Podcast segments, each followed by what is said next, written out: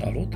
Bine ne reauzim la podcastul de istorie al Brăilei, seria dedicată bisericilor din centrul istoric al Brăilei.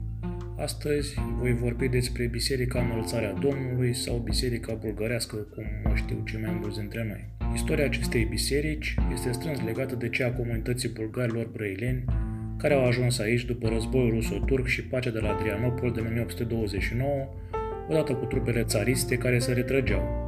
Piatra de temelie a Bisericii Bulgărești a fost pusă în anul 1868, titoria fiind sfințită în Duminica Florilor pe 21 martie 1882.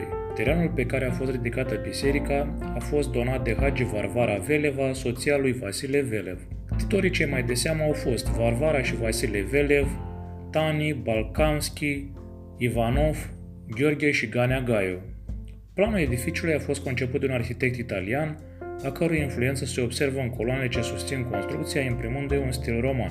Primul slujitor al Bisericii Bulgărești a fost preotul Mihov. În anii 50, Biserica Înălțarea Domnului a intrat sub jurisdicția bisericii și a statului român, preot slujitor fiind numit preotul Ion Nenciu. Începând cu anul 1963, aici au mai slujit preotul Goea de la Biserica Sfântul Spiriton și preotul paroh Ionel Bujoi.